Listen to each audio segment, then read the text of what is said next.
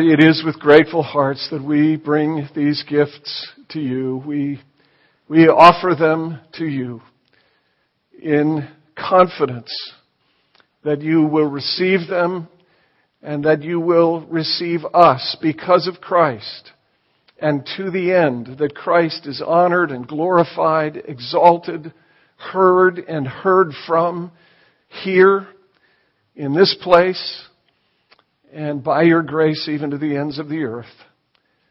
We offer them to you in Jesus' name with thanksgiving. Amen. And please turn with me to Romans chapter 12, verses 1 and 2.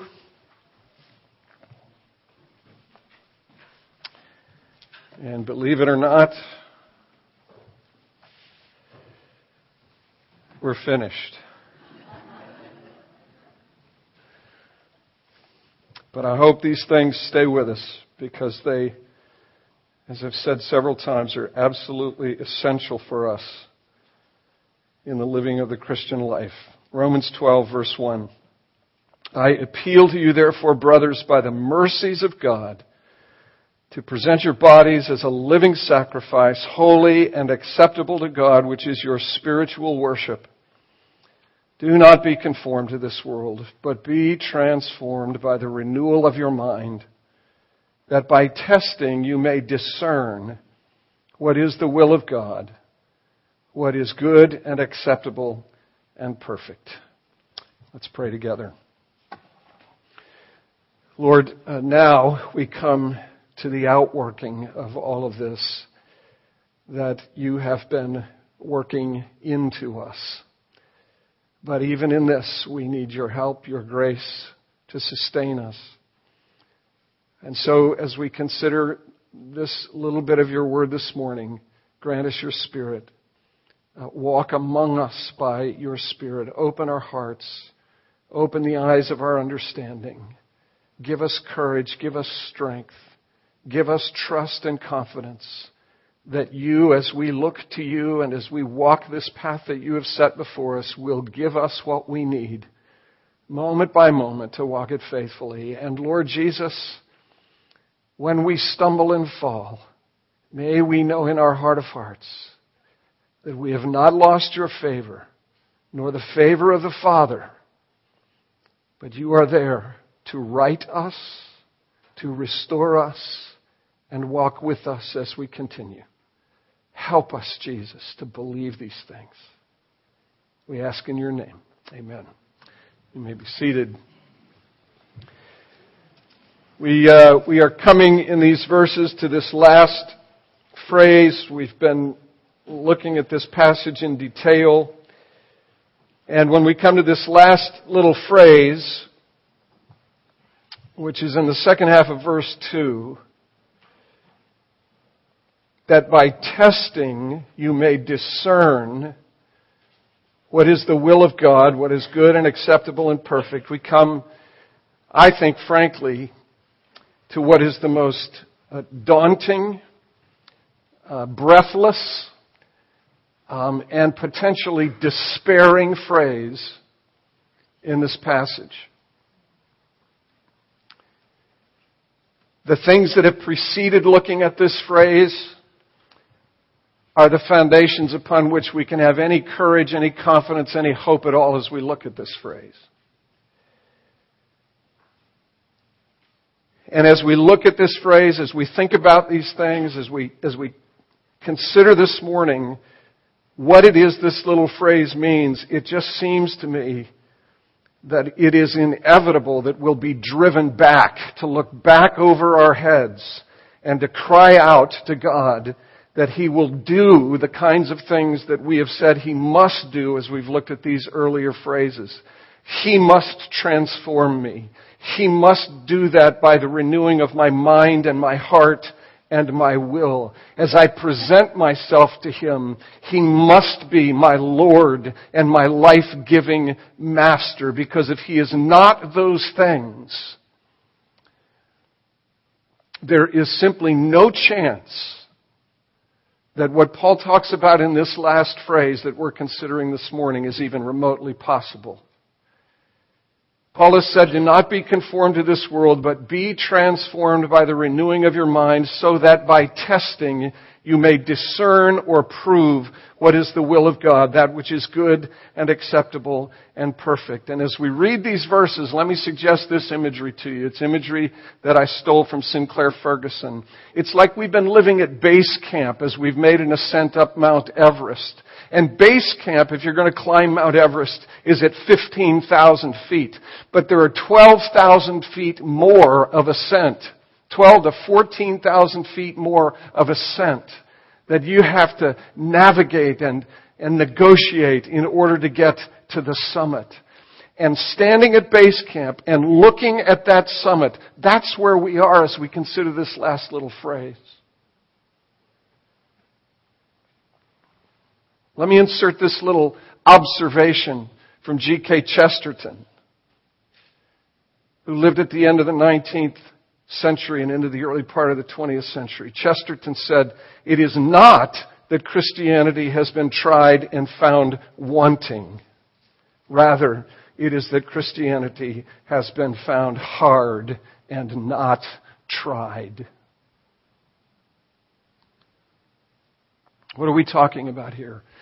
Let me give you three pegs three thoughts. It's a kind of an unfolding sort of a thing, a progressive sort of thing. What we're talking about here is that in the Christian life there is an obedience. There is an obedience.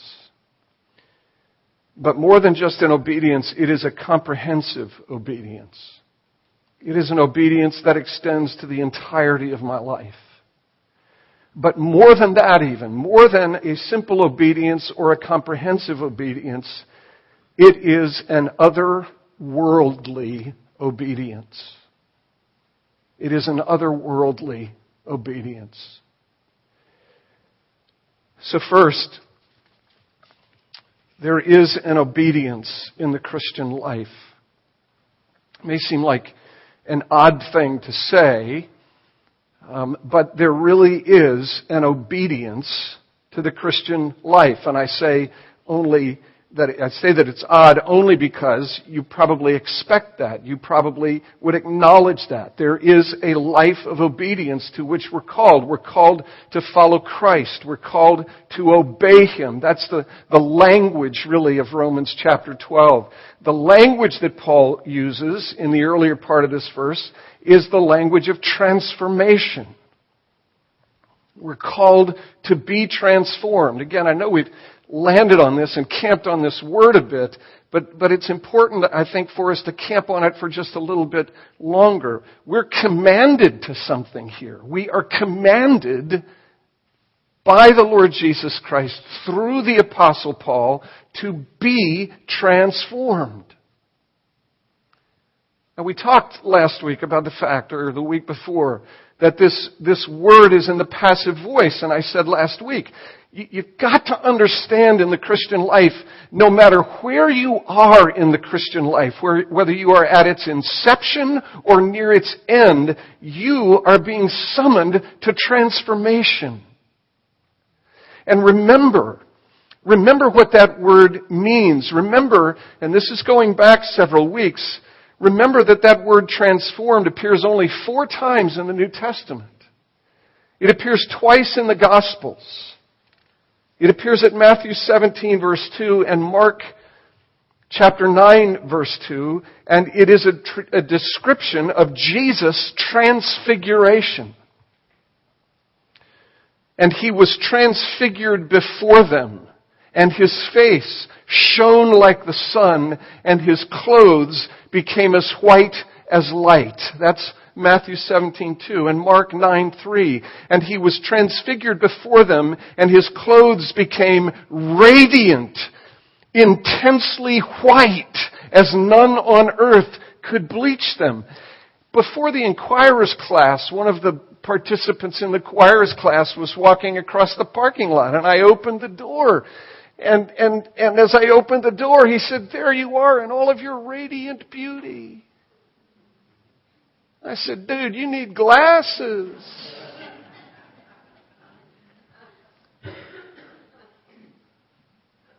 Radiant beauty? I mean, Just because I got this really pretty purple tie on?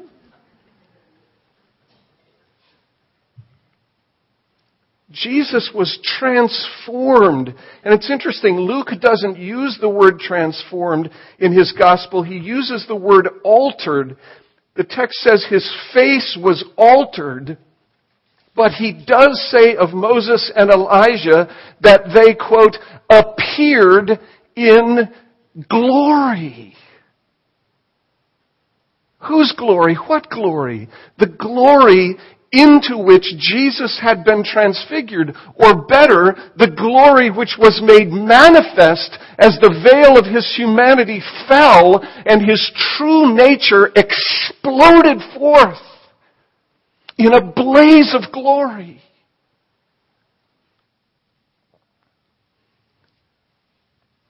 Paul uses the word, and this is the third place used, that the word appears in the New Testament. Paul uses the word in 2 Corinthians 3, verses 4 through 18. And we, with unveiled face, are being transformed from one degree of glory to another. We are being transformed from one degree of glory to another. And the thing that I want for us to see, the connection that I want for us to make, is that this transformation is a transformation in the direction of glory. Of glory.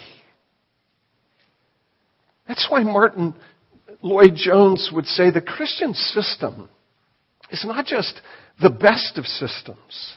It's not just a better system. It is sui generis. It is a genre all unto itself. It is like anything else. This is not about you. It's not about me becoming nicer, a better husband, a better citizen, a better whatever. This is about some kind of radical transformation that leads to an exposition of, a display of glory. It's big, my friends.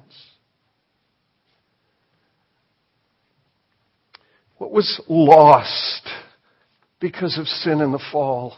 What was lost? Because of sin and the fall. So much was lost. I've said this repeatedly over this last week. I said it last Sunday night. I think I said it the Sunday night before that. I said it Friday morning at the refuge. I don't care who you are. I don't care what your system is, what your theology is, how you understand God, whether you believe in God or not. Here is one thing that I know about you. You know in your heart of hearts Wherever you are on the spectrum of possible beliefs, you know in your heart of hearts that things are not the way they're supposed to be. This life is not the way you want it to be. And you ask the question, how did it get this way? You ask the question, what went wrong? The Christian conception of things is that something tragic, desperately tragic happened. And that thing that happened is recorded for us in Genesis chapter 3, where the evil one, the one who does inhabit, not in the way God does, but the evil one who does inhabit this world, this cosmos in which we live, enticed the man and the woman away from trust in, confidence in the goodness of God and the grace and mercy of God and planted seeds of doubt in their minds. So that they began to suspect whether or not God was really good, and in that suspicion was born this, the fruit of rebellion, and from that rebellion came a rejection of God and this ridiculous and foolish posture of being autonomos, autonomous, of being the ones who would define what is true and live in accordance with what we define to be true.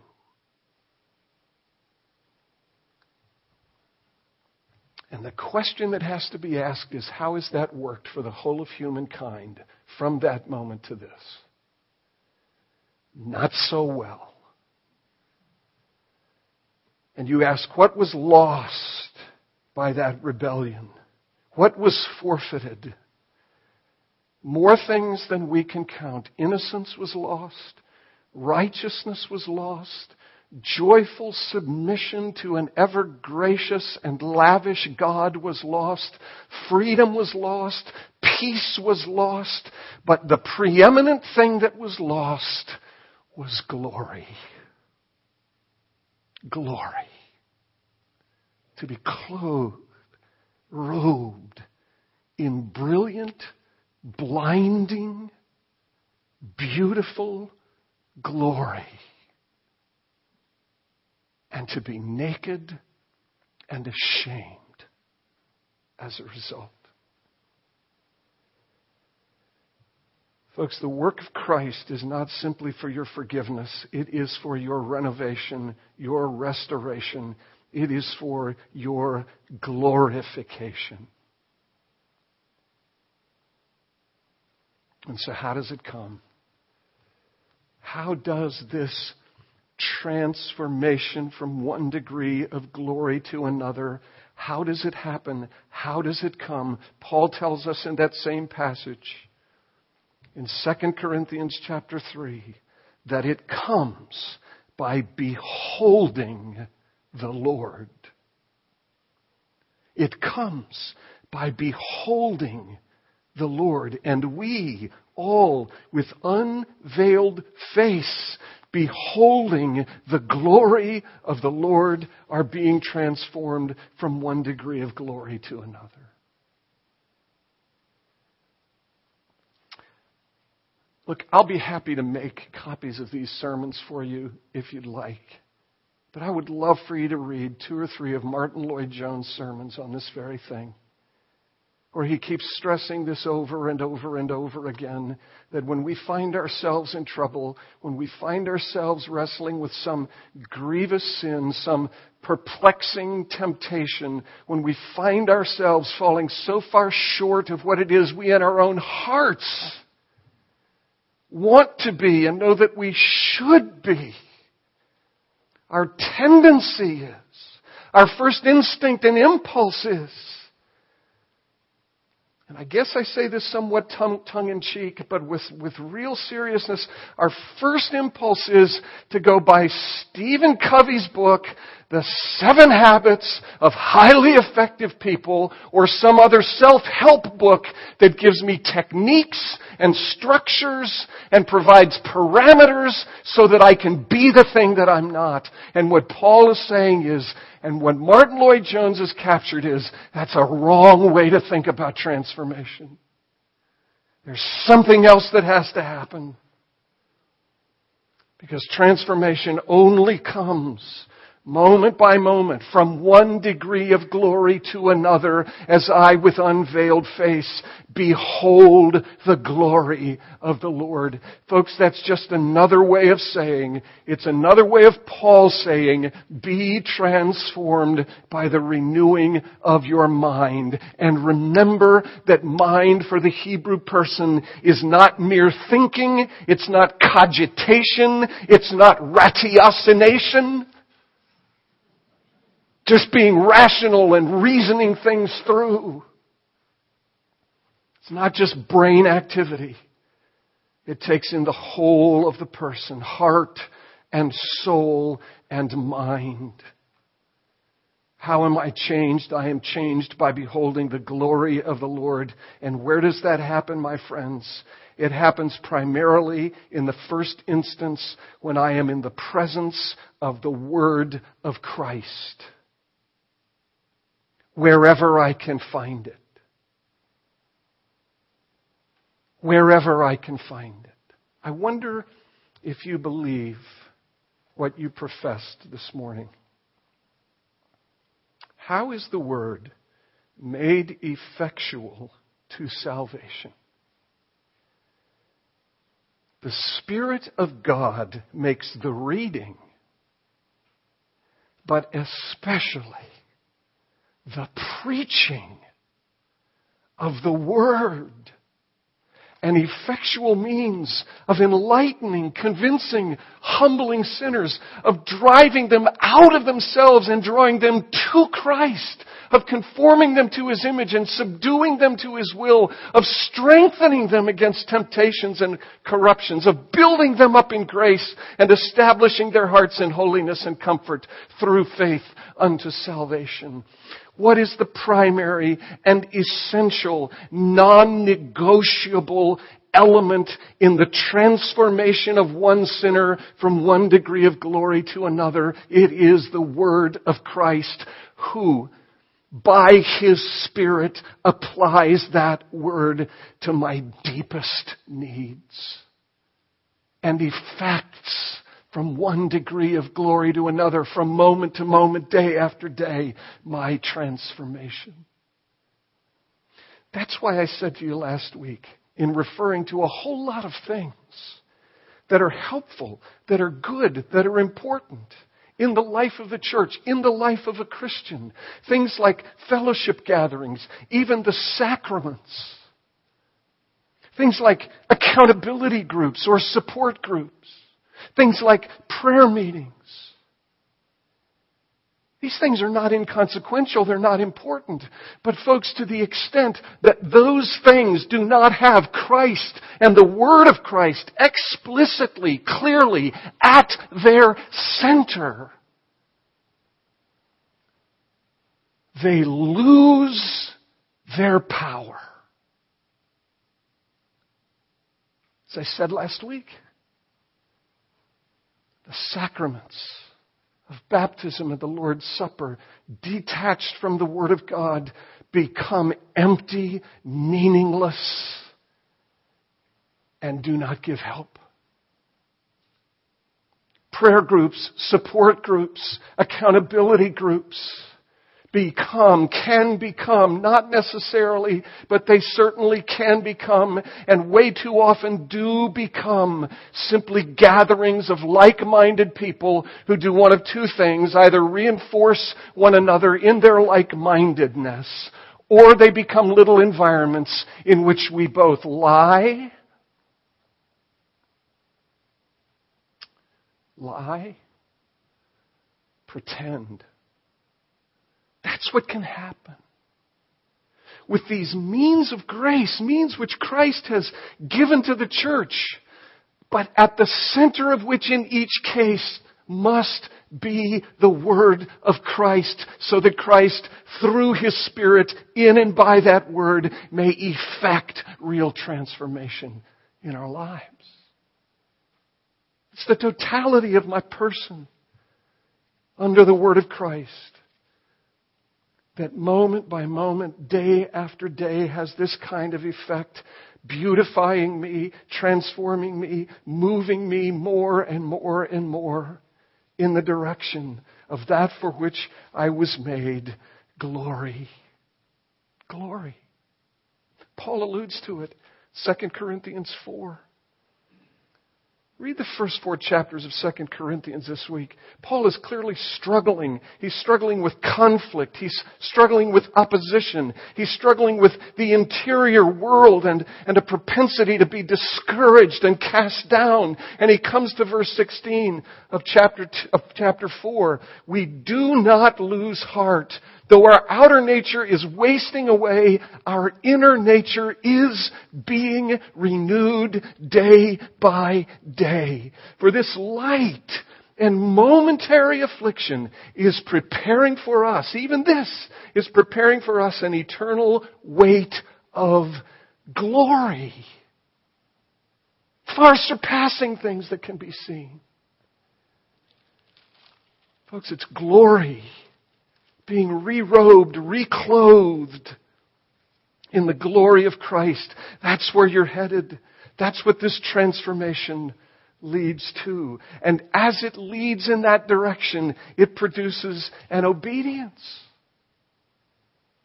There's an obedience that flows out of that. That's what this passage is about. It, it leads to something that can be seen, what is good and acceptable and perfect.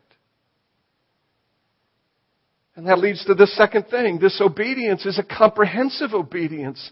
It touches everything. It extends to everything. There is nothing that is not in view in this transformation that Christ is effecting by His transforming power through His Word.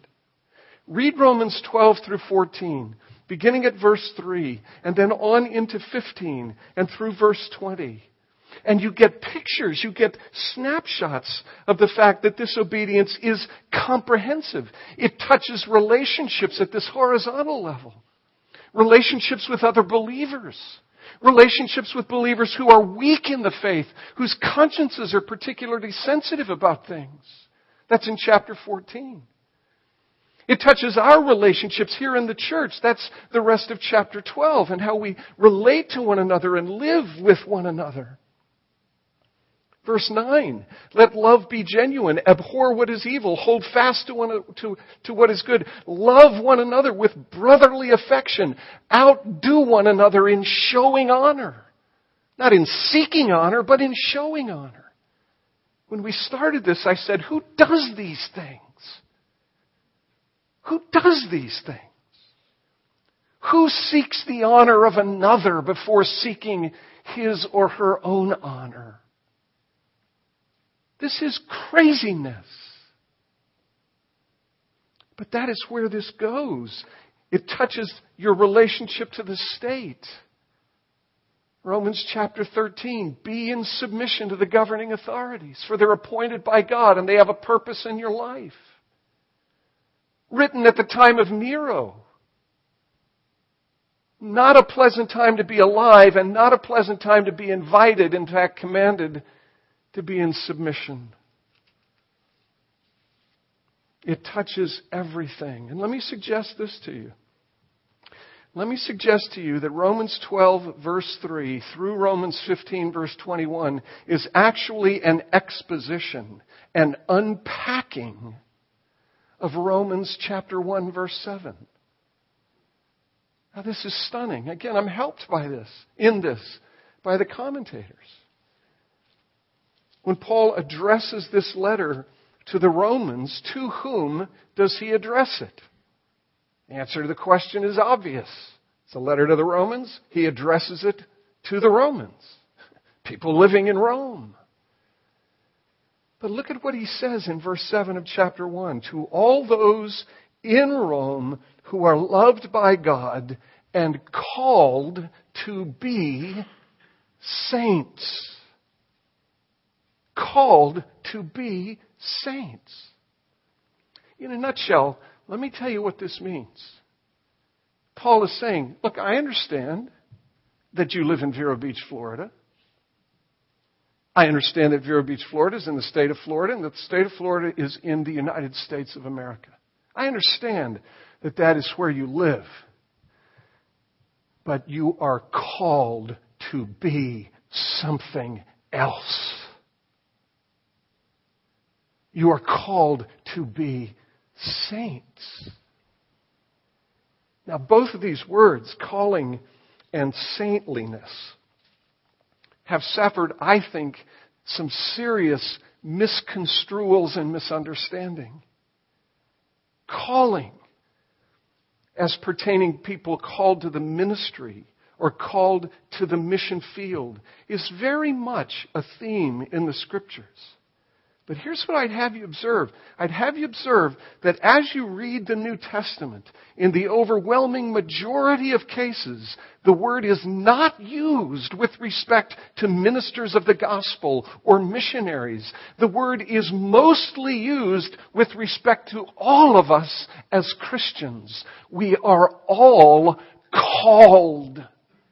In fact, the word church, ecclesia, from which we get our word ecclesiastic and ecclesiology,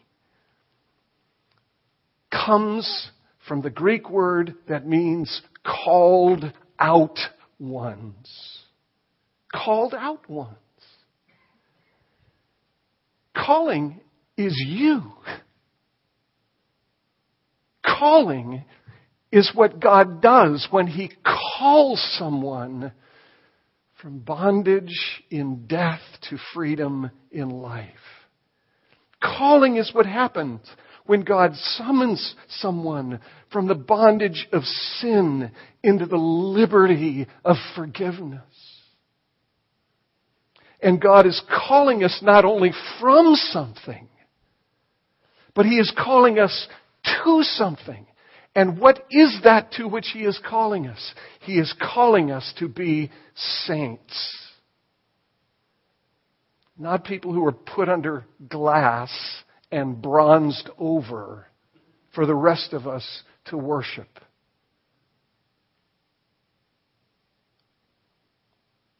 God is calling every one of us to be set apart, and He is calling us to holiness. That is what a saint is.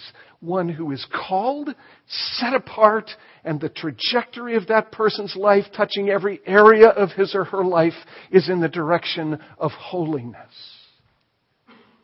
Conformity to the image of the Holy One of Israel, Jesus. And I'll say again, I think Romans 12, verses 3 and following, is simply an exposition of Romans 1, verse 7. This is what it looks like to be called from this to this. And it touches every single one of us. So there is an obedience that is rooted in this work of transformation, which God is effecting as more and more our thinking, our hearts, more and more are changed, reordered, realigned with the Word of Christ, realigned with Christ Himself. That produces an obedience. It's a comprehensive obedience. And then here's this thing. It is an otherworldly obedience. It's otherworldly. It's not just better, folks. It's not just different. It's not just the best. It's otherworldly. This little phrase in this second verse, where Paul, having said, Be transformed by the renewing of your mind, so that you may, by testing, discern what is the will of God, this phrase, by testing discern, actually renders one word. And that's why if you look at different translations, whether the ESV or the King James or the New American Standard or the New International Version, you look at four or five, you'll see little nuances captured by those translations that are all pregnantly in this little word. The ESV renders it so that by testing, you may discern what is the will of God, that which is good and acceptable and perfect. But here's what the word means literally it means by testing, you can determine the value of something. You can come to know the value of something. You can learn from experience that the thing is genuine. It's a word that was used an awful lot with respect to currencies during the period of the Roman Empire. You test the currency to make sure that it has value. I remember seeing an old cowboy movie. Maybe John Wayne or Robert Mitchum or I, I don't even remember who it was.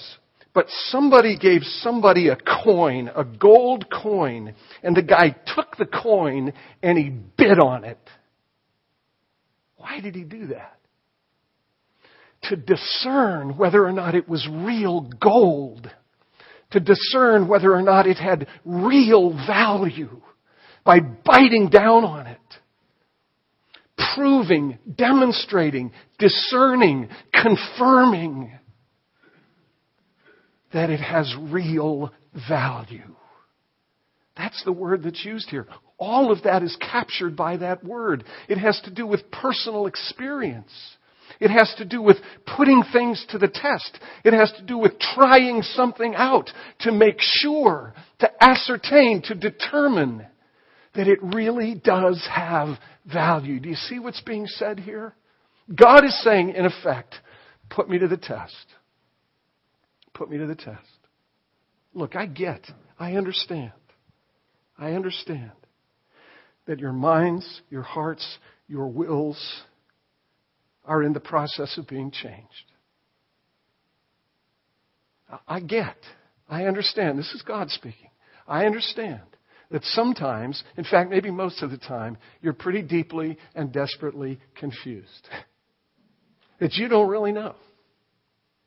The voices of the world, the subtle inducements and seductions to be conformed to the world, I understand that those voices are all around you. And I understand how easy it is for you to hear those voices and be tempted to believe those voices and obey those voices. And I know this because I was once among you. I was incarnate. I walked this path.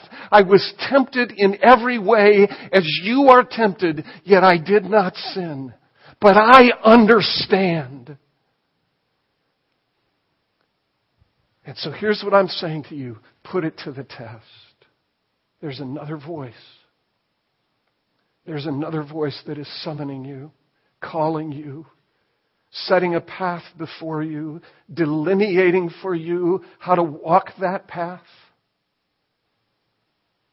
Put me to the test in this and see if it isn't the case that as you test this way, you don't find in your own experience that it is all three of these things. It is a thing of surpassing value, a thing which is good, a thing which is well pleasing, and a thing which is whole and life giving.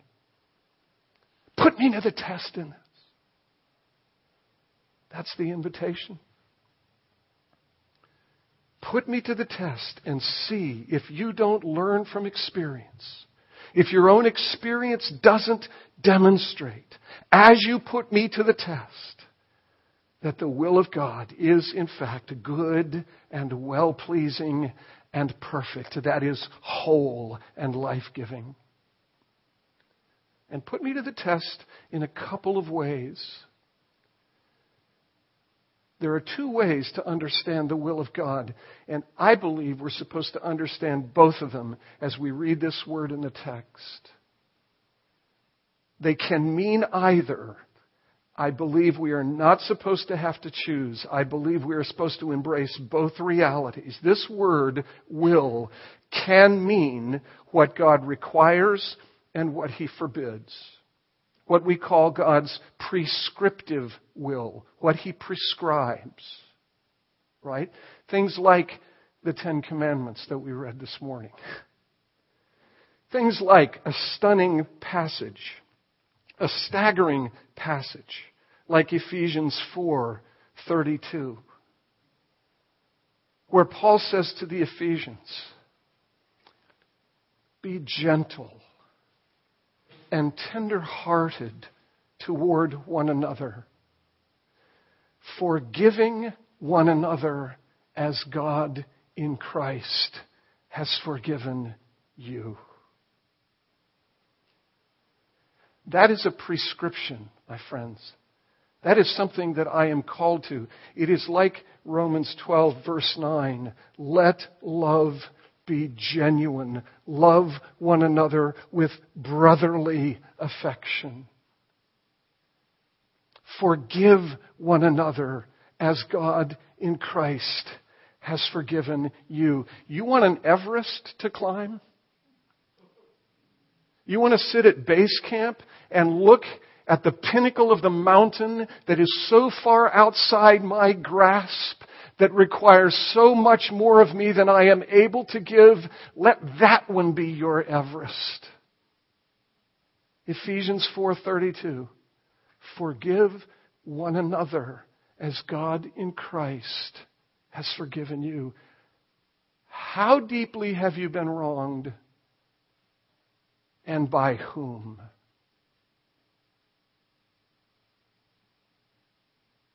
How deeply have you been wronged and by whom?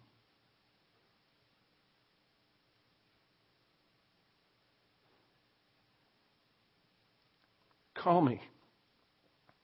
We'll go have lunch. And I'll tell you how deeply I have been wronged in my past and by whom. And I will tell you that to this day, there is a small handful of people whom I have forgiven, capital F, and who in a moment to moment, day to day manner struggle to forgive. You want an Everest? You see why I say if we think about the will of God, this thing that is good and acceptable and perfect, do you see why what that does is turn me back in the direction of everything that has preceded me in Romans 12, verses 1 and 2, that I present myself to God. Here I am, God. I cannot. I stand before you plainly, clearly, happily acknowledging that I cannot do this. I stand before you. I present myself, the totality of who I am. I stand before you as a living sacrifice, a sacrifice that by your grace has been set apart, holy, and that by the cross and righteousness of Christ I have been made acceptable in your sight. I am a holy, living, righteous, accepted sacrifice because of Christ, and I stand before you and I say, in this moment, at, with respect to this particular thing, I'm powerless. God have mercy upon me, a sinner. Help me. And then I move to chapter 2 and I, verse 2 and I say, do your transforming work. I'm submitting to you. I'm bowing before you. Transform me, change me, metamorphosize me. And from there I run to Christ's Word because Christ's Word remakes and reshapes and reforms me. It's not a self-help book. It is Christ by the power of His Word. I've got to consume it. I've got to devour it. I've got to get my mind and my heart in line with it so that He he, through His Word, effects this transformation to which I'm commanded. Let me ask you do you read your Bible every day? Neither do I. And when I don't, do you know that I'm committing the most ridiculous act of foolishness and neglect a person could possibly commit? Do you say it's a great day to be on the boat? I think I'll go out on the boat instead of being among the people of God. You know, I, I've, I've toyed with this. I won't do it, but I've toyed with it. I've toyed with the idea of leaving a post-it note on the door and saying, you know, it was such a lovely day today, I decided not to come to worship, but I decided to go walk on the beach because I really can commune with Jesus Christ in nature. So have a nice service. See, I, I know that I have to be here. But do I know why I know that I have to be here? Do I know that to be here in the midst of Christ's people, before His Word, before the face of Christ Himself, do I know that without this I die? And what does my experience show me? See, I put it to the test. I, I, I will tell you that, that 45 years as a Christian, almost 45 years, over 40, I have never gotten up from reading the Word of God and said to myself, that was a waste of my time. Never. Do I always get a quiver in the liver? Nah. Do I always see Jesus? Nah.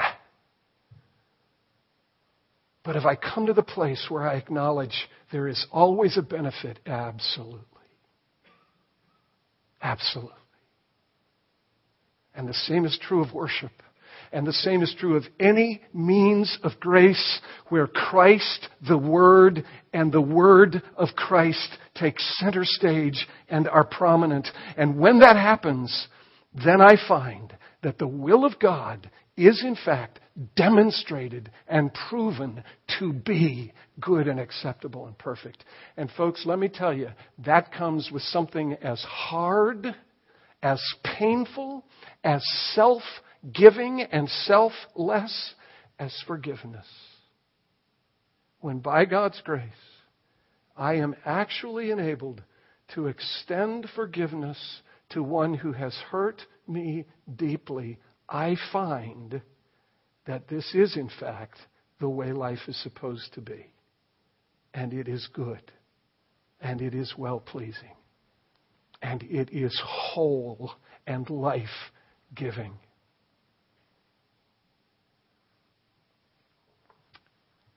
That's understanding the will of God in its prescriptive sense, what God calls us to. But there is this second sense or definition of this word. It can refer as well to God's will of decree, to what God has determined that He will do, His what we call decretive will, not decorative, but decretive. D E C R E T I V E, what God has decreed. And what God has decreed takes in the entirety of His plans and His purpose for my life and for all of history, for the entirety of my life and for the entirety of human history. This is good and well pleasing and whole, perfect, complete and my experience begins to bear it out. Can I give you just two examples from the scriptures and then one, a third example from the experience of a distant friend? Let me invite you to read, not now but later, Philippians 4, verses 10 through 13, where the apostle writes, I have learned the secret of being content in whatever circumstance I find myself. Do you know where the apostle was when he wrote those words? He was in prison. This is not a prison for executives. This is not a white collar prison. This is a dungeon, a beneath ground, stinky, rat filled, with a little bit of straw thrown on a dirt floor kind of a place.